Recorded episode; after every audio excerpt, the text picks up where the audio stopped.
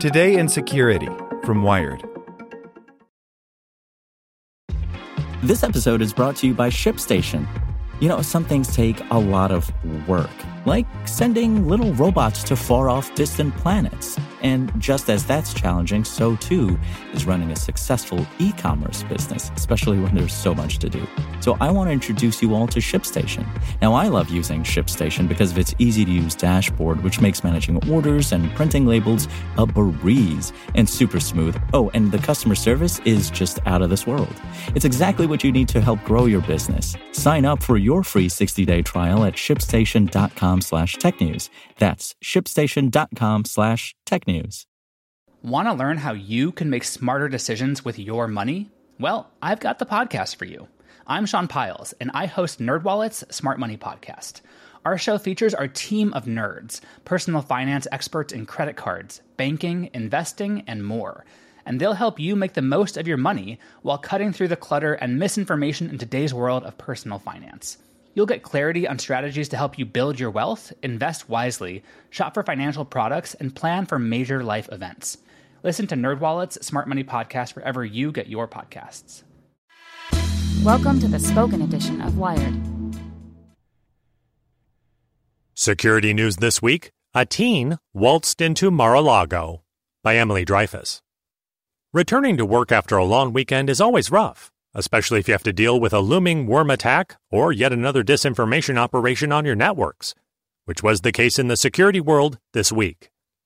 Despite dire warnings and an urgent update issued from Microsoft, customers are taking too long to patch a critical vulnerability that still remains in approximately 900,000 Windows computers. The bug is so serious that Microsoft even released a patch for Windows XP, which it hasn't done in years. Facebook and Twitter took down another batch of fake accounts and pages that appear to be linked to Iran. What Facebook didn't take down was a doctored video of Nancy Pelosi, which earned the company a fair amount of blowback.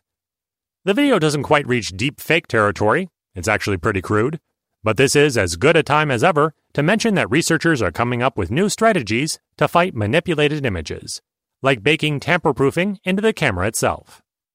But here's some good news Google is finally making Chrome extensions safer, but the company still follows you across your whole digital life. We map all the ways Google monitors you and explain how to stop the tracking once and for all. Of course, it wouldn't be a week in security news if there wasn't an update from Robert Mueller. This week, we actually heard what his voice sounds like because the now former special counsel made a rare public statement. It was just 10 minutes long and full of carefully crafted legal reasoning. Garrett Graff broke down in plain English what Mueller's statement means. In useful news, Wired round up the four best password managers right now.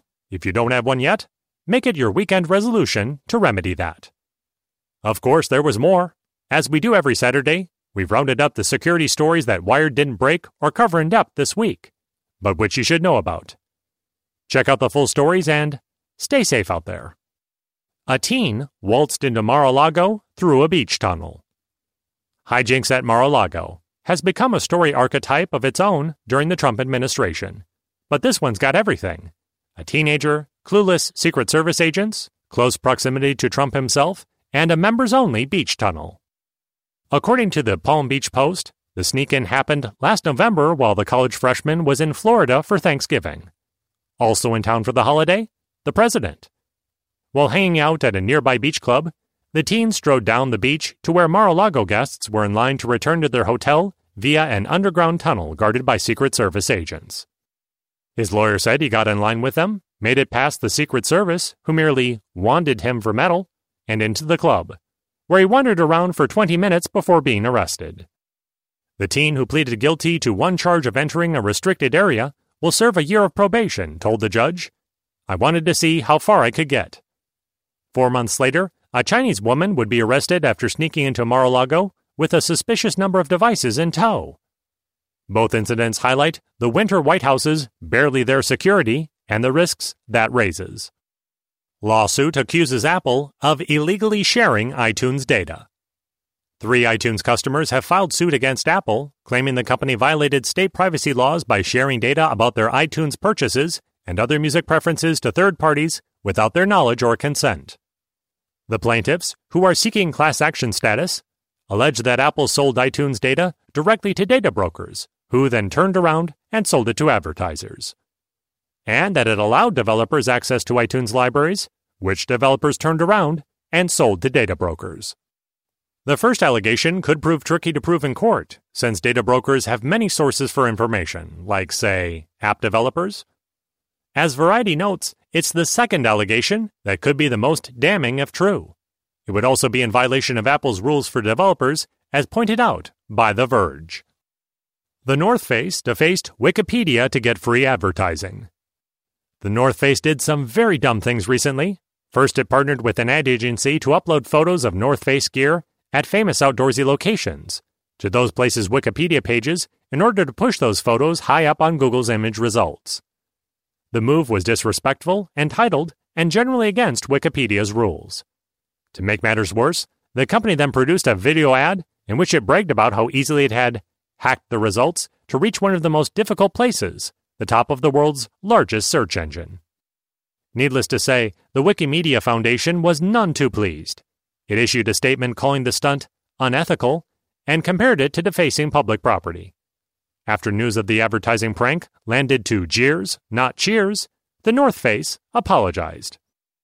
Google will block ad blocking for most Chrome users after all. When the internet giant announced a major change to the way its Chrome browser would handle extensions back in January, people were upset. The proposed changes would disrupt ad blockers, making them work not well or at all. Five months later, the backlash hasn't deterred anyone. Google announced that the functionality of current popular ad blockers won't be supported when it rolls out the new extension system. Developers will need to change the backend, and even then, the extensions still likely won't work as well.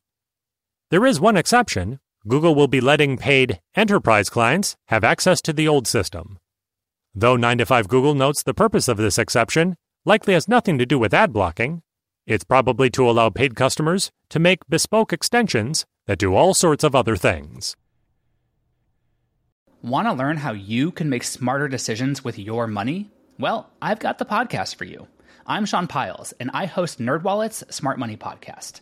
Our show features our team of nerds, personal finance experts in credit cards, banking, investing, and more. And they'll help you make the most of your money while cutting through the clutter and misinformation in today's world of personal finance. You'll get clarity on strategies to help you build your wealth, invest wisely, shop for financial products, and plan for major life events. Listen to NerdWallet's Smart Money Podcast wherever you get your podcasts.